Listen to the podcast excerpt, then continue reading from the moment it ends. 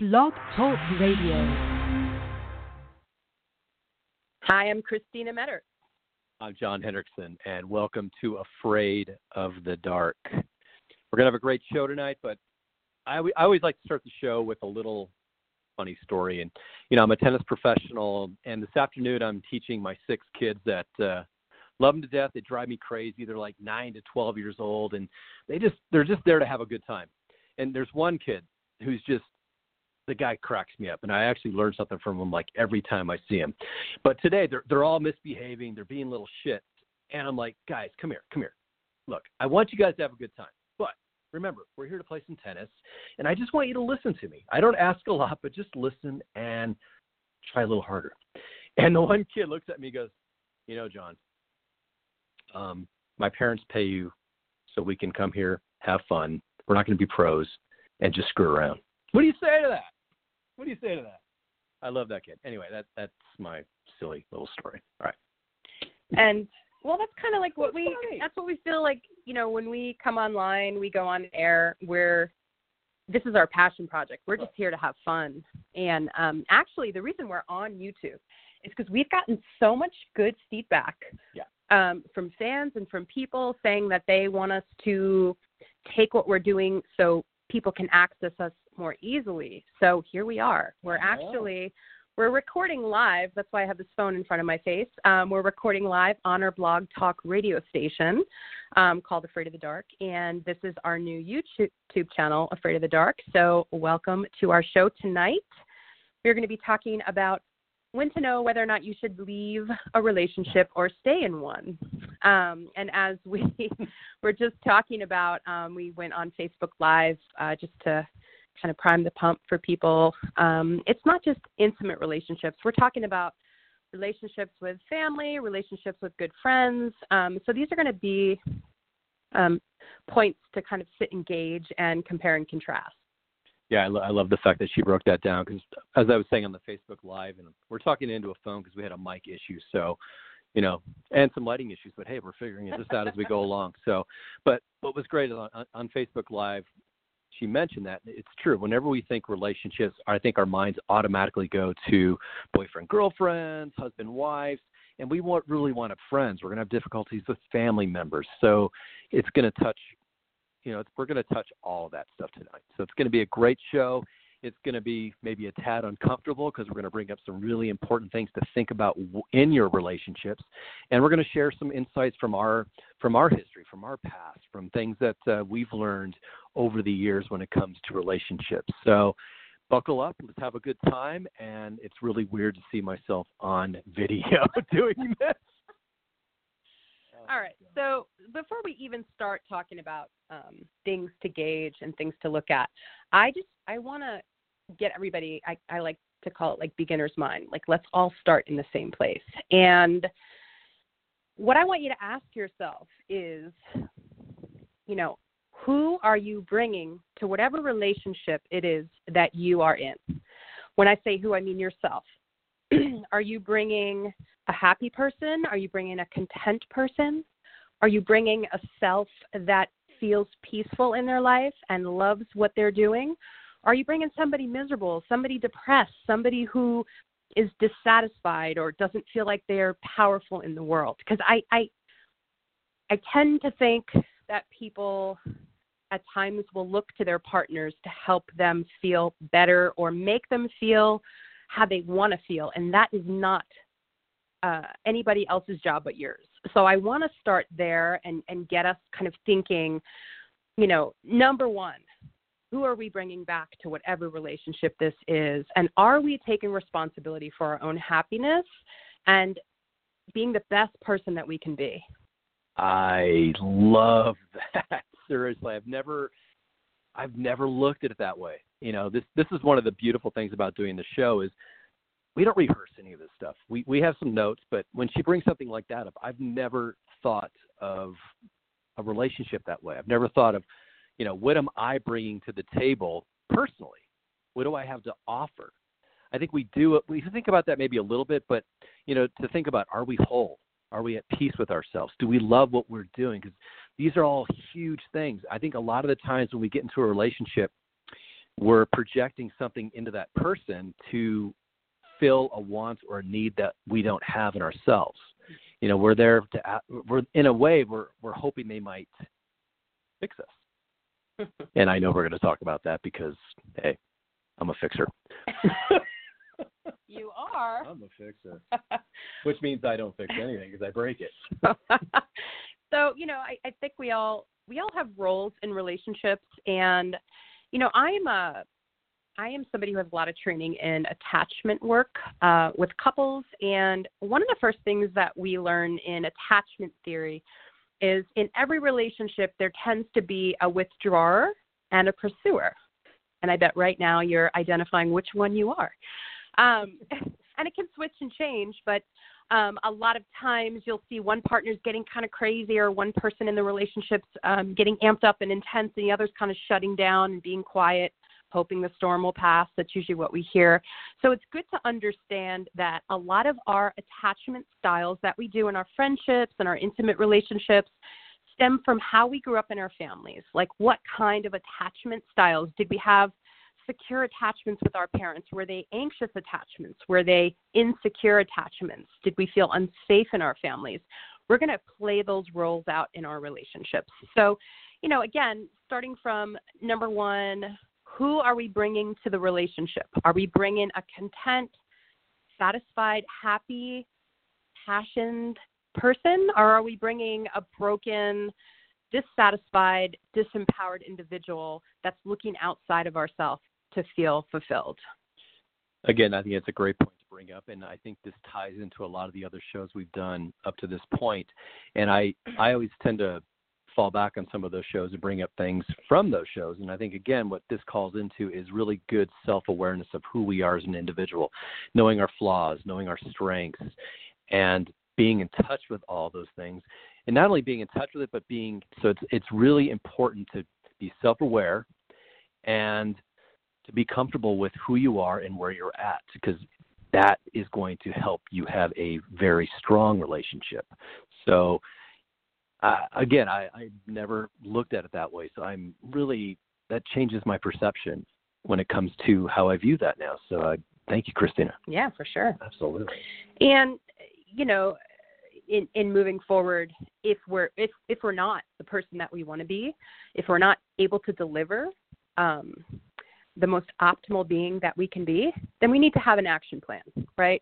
I'm kind of tired of listening to people just stay stuck in their stuff. It's like, okay, get up, time to do something, right? Go to the gym, go see a therapist, find a coach. Like, let's take some action. I'm a New Yorker, right? So we're all about action and movement. Where, you know, I had to learn to sit still. So let's find a way to kind of get some action happening so that we can bring a more optimal person. And the other thing, from a yogic perspective, is the field that we're creating, right? If we're happy and satisfied and content, that's a field. And so we're going to draw to us from that field. So it's really important that we take this seriously and really ground into this. So, okay, so from there, number one, you know, one of the things to gauge when you're in relationship with somebody is if they stock in you a priority, right? And so that can look like a lot of different things, but not having time for you, not sitting down to listen to you. If a challenge arises in your connection, they don't want to try to see it through or have a repair, as we call in the field, do a repair on it. And just really starts to push you away. It looks like what we call in traditional emotionally focused therapy, a withdrawer. So they start withdrawing, and you either start with pursuing or shut down yourself. Yeah, it's we can always feel someone's energy, especially with someone that we're close to, the good energy, the bad energy. And obviously in a relationship, we're going to pick up on when that energy is starting to shift, when they're slowly distancing themselves from you. Maybe they don't touch you quite like they used to. They don't ask the questions they used to. I hear a Journey song. About Journey, huh? Sorry. Faithfully. Anyway, the tie-in. Yeah. But it's important. You know, I think we're intuitive creatures. So when something in your stomach is telling you something's not right, thing is amiss, we need to really, really listen to it. And I think what happens a lot of the times is when we start to feel that way, it's scary. And maybe you don't want to ask that question because you're afraid of hearing what the answer might be. But I think it's vital whenever you feel like you're not becoming a priority or were the priority like you used to be, that you look into what is causing this rift and try to figure it out. Yeah, and even if the thing coming up in your gut, you know, the insecurity is not actually valid, it can be brought to your person that you're in relationship with to strengthen the connection, to say, hey, I want to bring something up that's happening for me. I'm not saying you're doing anything wrong, but this is what is happening for me. I'm feeling some insecurities. We haven't been connecting like we used to.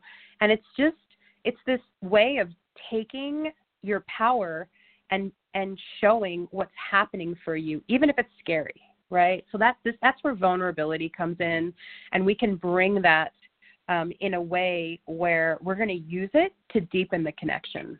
Yeah, I wanted to jump on that a little bit because in the past, one of the things that I've learned about myself is whenever I felt like I was becoming less of a priority or getting less attention than I used to get, I would run from asking and trying to, you know, figure out that detail, and then I would start to chase or pursue or fix. And, you know, I mentioned fixed earlier, and the reality is if we can't be honest with ourselves, if we can't have that open line of communication and you're chasing, you're setting yourself up for heartbreak. So it's better to ask those questions. It's better to understand why this is going on than trying to pursue it and not value your self-worth is really what it comes down to also. And on the other end of the spectrum, when we are you know, if your partner is not making you feel like a priority and constantly pushing you to the side and not making time, the opposite of that would be that the person that you're connected to schedules a time to talk to you, sits down, shows concern, wants to understand what's happening for you, wants to know you better, and try to fix whatever's going on in the relationship. So, you know, that's a really important piece. So that's just a gauge, like the positive and the negative aspect of connecting and, you know, what's happening if someone's pushing you away. Did you want to say anything else about that? No, I think we got it. Okay, so the second one is they want you to change, right? So, gosh, I can't tell you how many times I've seen people in my therapy rooms. They come in. They're with a person and they're wanting them to change all these things about themselves. And I don't know if I've ever really done that actually, but I understand it. And it's kind of like, wait a second, you know, it's okay. I think as we're, you know, becoming friends with, dating, relationship with people, I think that naturally and organically small little tweaks happen. Like we might get a little healthier. We might eat a little better because our partner eats healthier. And I think all that stuff is healthy and fine. But when we start getting into the big stuff like beliefs and way of life and what you're passionate about, turn that off. And things like that, then that's like, those are huge, substantial changes, and that becomes a problem. Yeah, I think when you think of changes, you don't want to change the person that you are. I mean, if you want to be a better person and improve, don't you love it when my phone goes off like this? So I turn it off. Anyway, yeah. But change who you are as an individual. Improve yourself, yes, that's an obvious thing that we want to do. We always want to be a better version of who we are, but you don't want to change the essence of who you are. And when you have a partner that's pushing you to be someone that you're not, that's the issue. And I'll look back at my second marriage. I didn't know there was two. Well, there was two. Well, there was one. You know, there was one in Tijuana. It didn't last very long. I'm kidding, but. Had too many shots of tequila. I was young. But, you know, in my second marriage, you know, she was a great girl. We had a great relationship, but she really wanted to change who I was. She had an image of what I should be, and that wasn't who I was. And I bought into it, and I tried to become this person that I wasn't. And that's why I'm saying my second marriage, because obviously it didn't last. So, you know, I learned a valuable lesson from that I can't change who I am as an individual. I can't change the essence of who I am. But have I improved myself since all of this? 100%, because I knew I could be a better version of me, and I have become a better version of me, but I'm still that same guy that I was. I'm just a more happy, peaceful, and self-assured person than I was.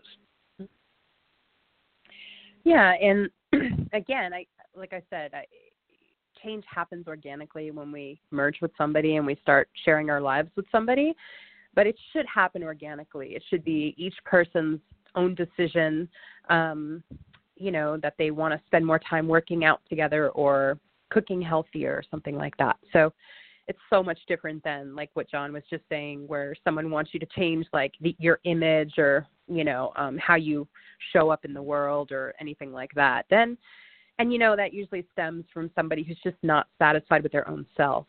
Okay. So again, they're not going inside and looking at what's going on because they're afraid of the dark. Good play on words. And so in being afraid of the dark, they are, you know, looking outside of themselves to control something, to focus on something, to keep from going inside their own self and actually having to deal with their own stuff. So, okay, so number 3, so realizing that your beliefs and goals and like your values are different. So I think as we grow together as people, over time, we can tend to find that, you know, one of us might want to spend more time being outside. The other might want to spend more time, you know, doing indoor activities. I just think that our values and our beliefs can change over time. I know I was in a relationship with a man who really wasn't very materialistic, and that was great for a while until we started talking about getting a house and stuff like that. And I was like, so I'm buying the house? Just like, no. So, you know, until like the rubber hits the road, it's kind of like if you're in a partnership or you're working with people, you want to have shared beliefs and shared values. You want them to be somewhat similar. I mean, you don't have to have the same belief systems, but, you know, you want to have definitely close. You know, when you are thinking about how you want to move forward in your life, the goals that you have, where you want to put your energy, your time, your money, it's definitely an important thing to look at. Yeah. Think of it this way, guys. Whenever you form a friendship or a relationship with an intimate relationship, there's going to be a foundation of what's brought you together. And that's why you're together. It could be just, you're good people. You've got a kind heart. You both strive to have some of the same goals, and it's over time that foundation starts to shift. And that's kind of that's how I view when our belief system starts to change, because that foundation of what brought you together and why you're together needs to stay rock solid. Sure, it's going to evolve, but the foundation, that first layer of why you're together, needs to stay solid. And if that foundation starts to shift, then that's kind of a red flag to why we're having this conversation right now. And, you know, the other thing I put around values, one of the first things that I ask somebody when I get to know them, like I'm talking now about intimate relationships, if I'm dating somebody or getting to know them, I ask them, are you committed to doing the work if things come up in the relationship? I just get it out of the way because, you know, there's going to be bumps in relating. And if somebody doesn't have the courage and the commitment to say, yeah, I will do whatever it takes. I will work on myself. I will work on us. I will put the time in because relationship is really important to me. I think that's a really good starting place because I've found myself in relationships in the past. And, you know, I'm a relationship and trauma coach. I'm a marriage and family therapist. So I'm all about relating, right? So after being in the relationship for a while, and I was younger, granted, found out that was not the same level of commitment to working on, you know, their self as I was and the relationship. So it kind of left me in this interesting, like, quandary as to, you know, you love this person, you have a great connection, but they don't want to learn how to coast through the bumps differently and become better on the other side of it. And it leaves you having to really take a look at if the relationship is worth it, if somebody's not valuing it the same way that you are. Yeah. Yeah.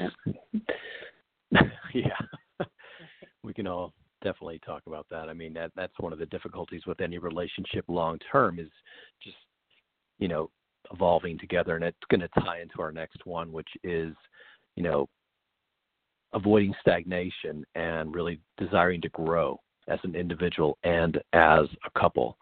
So I think we'll just tie it right into that because you kind of led it there perfectly. Yeah, you know, that I talked before we even started with these points is if somebody doesn't want to grow and they are constantly looking outside of themselves or not wanting to meet you, not wanting to put in the effort, then there's stagnancy that happens, right?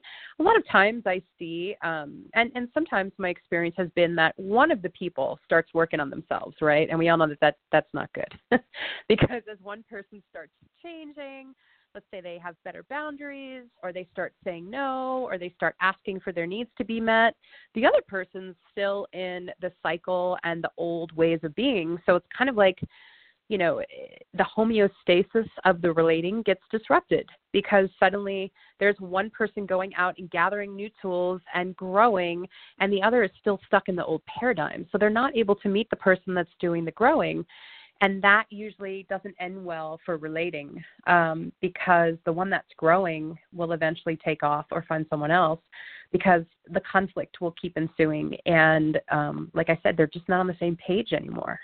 It's true. And I look at it this way too. If one of us is really focusing on growing and becoming, again, I use this term, a better version of themselves, and the other person is just kind of not doing much of anything when it comes to wanting, you know, to improve themselves, the person that's being stagnant probably going to become a little bit more resentful or jealous because they're going to see the growth. They're going to see where you're going, and they're going to realize that they're not meeting you.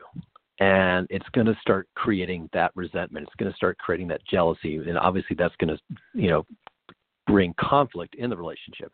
And it goes vice versa too for the person that is growing when they're seeing that their partner is still doing the same thing and not trying to improve the quality of who they are or their lives.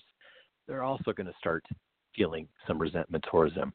So it's really vital that you guys motivate each other to, you know, find hobbies, to, you know, want to improve your self-help, to just become better people, because as long as you're stimulating each other and pushing each other to become better people and improve the relationship, then you guys are at least working together to become a better couple. Yeah, I like that. One of the things that I think is important to gauge your relating in the relationships you have is if the person you're with, do they inspire you? Yeah. Right? Do they inspire you to become a better version, like John was just saying? Do you feel excited about life because you're watching what they're doing, right? I have a lot of projects going on in my life right now, and the people around me are like, whoa, you know, I can definitely tell that it's kind of amping them up a little bit. And I love seeing that because I want to be somebody who inspires the people around me. Unfortunately, it doesn't inspire everybody. I think it could make them feel shamed, actually, that they can't do what you're doing. I think from a masculine perspective, and correct me if I'm wrong, but a lot of times men, if they're stagnant or not feeling empowered in their lives, if they see their woman or their partner amping stuff up, they could feel like they're not really in their masculine and that movement oriented power and feel a little emasculated. Would you agree with that? Or I don't know. I would definitely agree with that. And I mean, to me, whenever you want to improve anything in your life, it takes courage to do that. And sometimes courage means, you know, the title of our show, Afraid of the Dark, means stepping into something that we're not comfortable into doing, and that fear of failure. But that's where the support system from your partner is vital. You know, if you're willing to take a risk and go for something that you really want to do, you need to have a partner who's going to be there with you and support you, even if you fail. But by having their support and that push, that guidance, that accountability, that's amazing. Because to me, if that's happening, you guys are growing together because you're working as a team. And to me, anytime you have a partnership, friendship, relationship, whatever, I always view it as you're a team.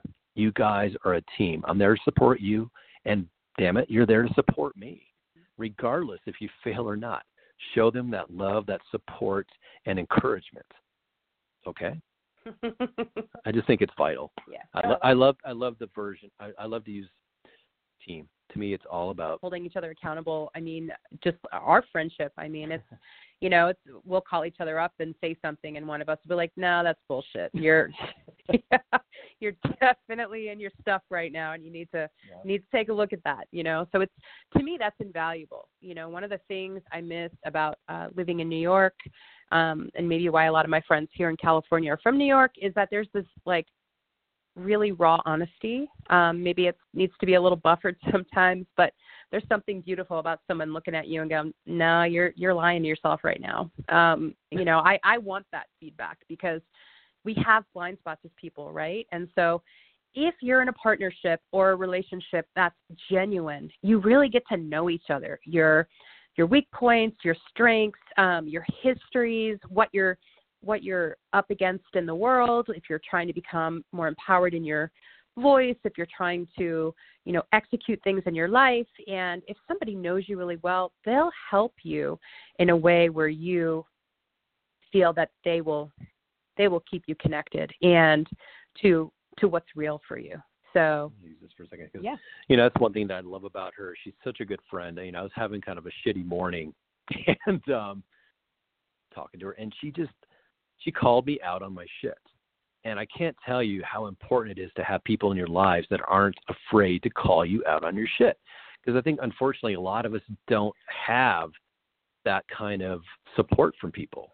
We tend to just, it's going to be okay. Mm-hmm. It's good. Okay. You're good. And, you know, yeah, sometimes we need to hear it's going to be okay and it's good. But sometimes we need to hear, dude, come on, enough of this shit. Pull yourself up and go. We need that. So I'd tell you, support it comes in many shapes and sizes and forms. And, well, thank you, Christina. Yeah, thank you. And, you know, I feel that from you also. And that's why we're doing this radio show, because I think we both have that courage and help each other. You know, we don't just do this show. We live the things we're talking to you about. And we make sure that we are congruent with that, because I can't be telling people that they should be doing things and not be doing them. It would eat at me, you know? So John and I sitting here talking to you, these are things that we are living in our lives. We've applied or are applying or are on the road to applying, and we're working really hard at it. It's our passion to grow as people and to help empower people to learn the things that are working for us and how to have a better lifestyle. So, okay. So number five, living in past wounds. And what that means is, you know, if things happen to us along the way, like when we're really young, or, you know, we're made fun of all the time when we're growing up. If those are not resolved, if those wounded aspects and parts of us are not healed, what happens is that we will start interpreting the world through that lens, especially when we're upset or we're overwhelmed. And where it's going to come out the most is in intimacy, right? So your partner comes up to you and says something, and you go into a defensiveness because you think that they are making fun of you, or you are worried they're going to abandon you, even if that's not what's happening. So because you've had such intense experiences, you know, it gets activated in the body, and the lens we're peering through, if you've listened to our other shows, whatever is reeling through your mind informs the subconscious. It's like a tape. And that is the lens that you're going to peer at the person across from you through. So John and I called this one living in your past wounds, where, and I'm sure you guys can relate as I'm talking right now, where you're like, hey, I'm not your ex-boyfriend, or hey, I'm not your mom, right? How many times have you said that to your your friend or to the person that you love, it's like, whoa, whoa, whoa, like, what are you talking about? You can be sure that the person that's kind of losing it, they're in a wounded part of themselves. Yeah, I'm going to have a different spin on this also. I think, you know, when I read this one and started looking at kind of my experiences, and I think we all can probably relate to what I'm going to say, is sometimes we'll be in a relationship and it starts to get rocky. It starts to have some stagnation in it. And so we've been together for a while, holding on to the memories of when it was good. And we let the memories of when it was good kind of keep things afloat. And that's when it gets a little scary, because as human beings, and I know so many people, I hate to say this, but I know a lot of people that do this, because I was one that did it, you know, in my marriage for once, is we let those memories keep things afloat for not just maybe a month, not maybe 2 months, could be a year, 10 years, hell, it could be a lifetime, because we're just holding on to what was and not dealing with what is currently going on in your reality. So really make a conscious decision and really look at, you know, the nuts and bolts of a relationship. Are you living in the now? Are you still living in the past of when it was good? Are you making new memories? You know, that's another way of looking at it. Are you making new memories that will be lasting? Are you striving to do that? Or are you just going through the motions and just remembering when things used to be pretty fantastic? Yeah, so it could be traumatic things that have happened in the past that you start to relive, or you're hanging on to good things that were happening. Like John was just saying, the relationship's going great for however long, and then things start to get bad. But you're clinging to something that doesn't exist anymore. And again, it's causing distress, right? How many times are you like, wow, but we were so good. You know, everything was going perfect. Everything was beautiful. And now it's not, but I know we can get back there.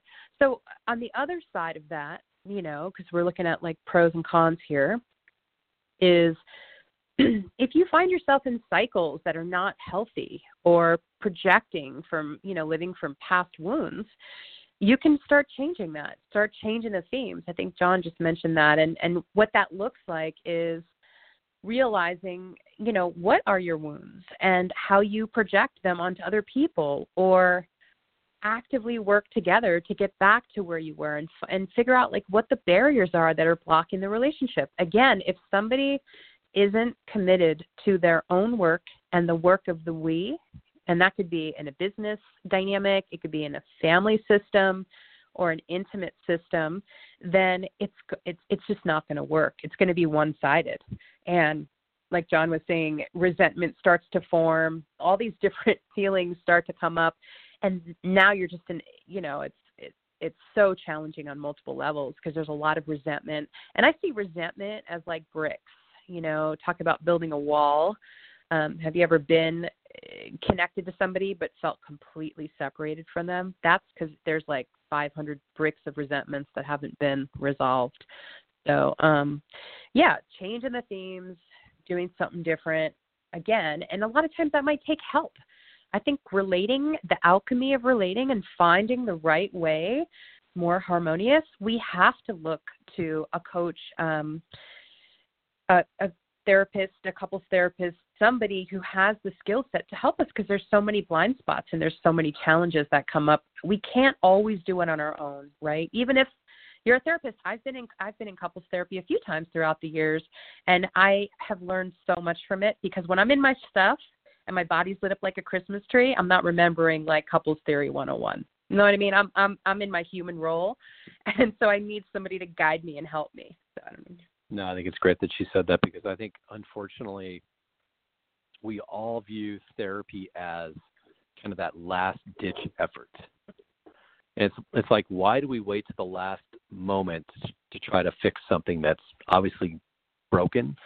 Or, well, I'll just leave it at broken. And I think what's so important is communication is vital. Being authentically honest with one another is key to having any healthy relationship. And I find it ironic that, and I can, again, I'll use myself as an example. I look at a lot of my past intimate relationships, my marriages and stuff. And, you know, I said this earlier in shows, the communication was poor. You can be in love with somebody, you know, devote yourself, your heart, your soul, yet have absolutely poor communication because you're afraid to say what's really going on in your mind because you don't want to hurt that person or you don't want to rock the boat. And obviously when we're doing that, what's going to happen? It's just going to start creating more resentment, more toxicity. I can't speak toxicity in the relationship. So it's vital. I mean, we've talked about this many times, communication, self-awareness, but why are we afraid to talk to our partner? Mm-hmm. I mean, why are we afraid to do that? What is, can you answer that? Yeah. I mean, it's just, it's one of those things that I can hypothesize. I know that what people have told me in the past that I was friends with or that I dated is that they were afraid to be seen.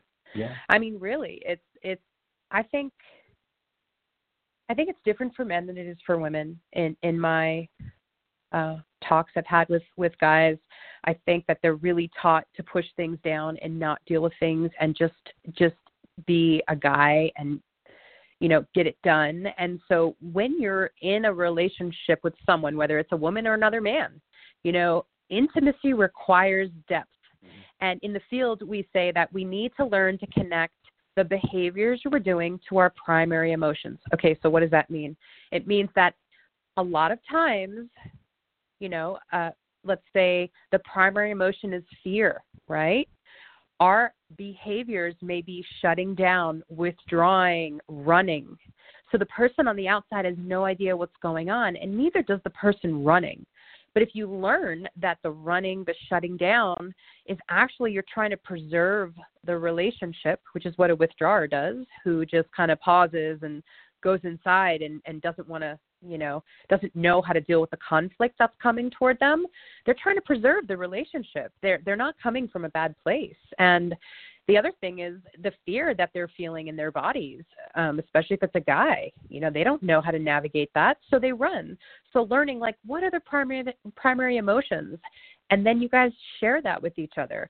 There's a form of couples therapy, and I'm just going to give a shout out because I find it's so effective. It's called Emotionally Focused Therapy for Couples.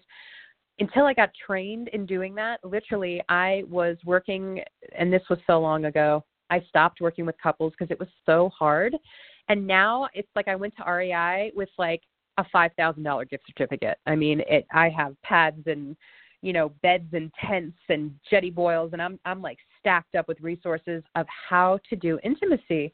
And that piece I just shared around linking your primary emotion, which is the emotion that we usually are not in touch with, to the behaviors that we're doing in the outside, is really step one to learning how to deepen with your partner. So, you know, your partner doesn't think you're abandoning them or does that you don't care, when in actuality you really do care. You're fucking petrified. And so your behaviors make much more sense when you can link the behavior to the primary emotion. Did that answer? I think it did answer. And I think one of my biggest fears when, you know, whenever there was dysfunction in a relationship was just fear of what was going to come out of it. Would it be over? And sometimes the fear of being alone or the fear of a long-term relationship coming to an end is almost too scary for us to deal with. So we'd rather live in the illusion of what we think is okay. Mm-hmm. And ask yourself, do you want to live in an illusion? Do you want to live in a false sense of happiness? And I think all of us would say no, but unfortunately, a lot of us have or are, because we're afraid to have that real talk. We're afraid to show our fears. We're afraid to really know what's going on in our partner's mind, because maybe it doesn't include you. But think of it this way. Wouldn't you rather be with somebody that wants you to be in their lives than to be with someone who deep down doesn't want you to be in their life? You're both not being fulfilled. And I know that sounds harsh, but if you really sit back and think about it, you know, from the outside looking in, you'll quickly say, God, he's absolutely right. Why would I want to be with somebody that ultimately doesn't want to be with me? It's a scary way of looking at it, but the reality is it's the right way to look at it. And, you know, I just want to comment that another reason why it's so hard to let go of things that maybe aren't serving us anymore in whatever kind of relating we're doing is because we are mammals. And according to attachment theory, the mammalian brain that we have is all about connection. We love connection. We feel better when we're connected, right? When we have a partner, it's shown that our immune system works better.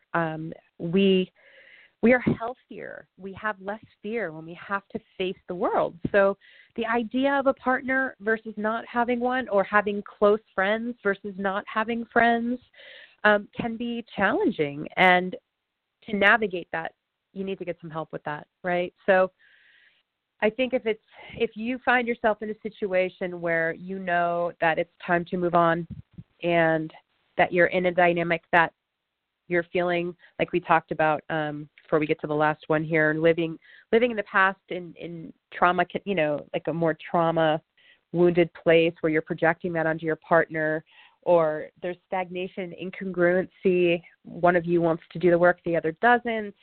Beliefs and goals are different. You know,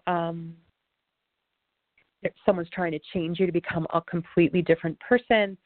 And not making you a priority. If you're seeing all of those, it's definitely time to go, you know. If you're not, then what we're trying to say is, like, work on it. Get some skills. A great book, if you're in an intimate relationship and you want to work together, it's called Hold Me Tight by Dr. Sue Johnson. She founded the EFT attachment therapy. It's a really good book to read with your partner to understand what's going on. So one of the last ones here that we talked about is addiction. And I think we all know people that have addictions or have them ourselves. Addictions can be anything: food, people, sex, cigarettes, alcohol, drugs. It's rampant in our culture. And, you know, it's not to say that you can't be with somebody that's kind of battling an addiction or has challenges with an addiction. If they are doing the work and they're actively wanting to get help, and you see that they're getting help, then what really heals any addiction is connection. Because what I learned from a lot of trainings that I went to is addiction begins when there is loss of connection. If you really sit back and think about it, it's like the death of a parent or the loss of your first love you started drinking, or addiction begins from the loss of connection. So to have connection while your addiction is definitely something that you can navigate. But if the person does not want to do their own work, it's a disaster. It turns into a vicious codependent cycle, which we're not going to get into today, but it's just not going to work. Wow. That's a good way to look at it, though, because she's right. I mean, if someone has an addiction to whatever it is, they're trying to fill a hole that they don't have filled. Mm-hmm. So that's a difficult one. I mean, I can honestly say, luckily, I've never had to experience that. Been with somebody that's got an addictive personality or an addiction to something, but that would be very challenging for sure, because connection is what it's all about. And if they're numbing themselves out with drugs or whatever it could be, it's going to be very difficult to have that connection. So, you know, that would require a lot of work. That would require a lot of trust. You know, that's the big thing right there, is having trust in that individual and in each other to really try to work through this as a, well, we said this earlier, team, which is vital, especially when something like this is on the table. Yeah, and if you look at it this way, if you're in a healthy connection with somebody, like, let's use an intimate connection, your intimate partner is your primary attachment figure, right? Which means you go to them when things are wrong, you go to them when things are right. You guys kind of meet each other and hold each other. When someone has an addiction, they're already in a relationship, girl. They're already in a relationship with their addiction. That's what comes first. You're second, right? Or even third. So unfortunately, the addiction becomes who and what they turn to first. And they use that to deal with life and the things that they don't want to address. So there can be no intimacy, because you don't get to see those things, because they're numbed out, they're blotted out. And so addiction is definitely a tricky one. So navigate that one with help. And hopefully the person that you're even if it's a family member, hopefully you can rally other people that love that person around them to encourage them to reach out for some help, because everybody needs help, and addiction is a sneaky, sneaky disease. All right. So hopefully today, John and I were able to give you some good tips on ways to navigate whether you should stay in a relationship or you should go, and some of the challenges of letting go of that attachment that you have, and ways to kind of look at it from both sides of the coin. Like we were saying earlier, if you have a few of them going on, try working on them, try getting some help, try talking to your partner or your friend or your loved one, and see if they're willing to put in some time and maybe learn some new skill sets to try to navigate the challenges. But definitely sit back and take an inventory of what's going on in the relating that you're doing. Yeah, I mean, we all want to be happy, obviously. We all want to feel fulfilled and loved and supported. And I think everything we talked about tonight is an opportunity for you to take some inventory in your personal relationships. So I know it's a scary thing to do, but I think it's a vital thing to do, because if you really want to be happy, you need to be honest with yourself, and you need to be honest with whoever you're having a relationship with, friends, family, lovers, because it all comes down to just being straight with one another. And I'd like to end the show with a couple quotes, and I'm going to give props to Jay Shetty, because I think these quotes are really perfect. How do you spell his last name? Shetty. Okay, Jay Shetty. Jay Shetty. And I think these are beautiful, and I think it's a great way to kind of wrap the show. And here it is. So, even at your best, you're not enough for the wrong person. Mm-hmm. But at your worst, the right person will remind you of your worth. Oh, I like that. So think about that and see if that relates to any of your relationships. And I'm going to finish it with one more, because this one is pretty brilliant also. If a relationship isn't working, it's like watering a dead plant. Simple, nice, but true. Right on. Guys, I want to thank you for listening. This is our first YouTube show. It was a learning experience for us, and I think we pulled it off okay. We got the lighting right. So I want to say thank you very much for watching. Thank you much for listening, for all those people that are out there listening to us via Blog Talk. And thank you so much. Have a great night, and happy relating.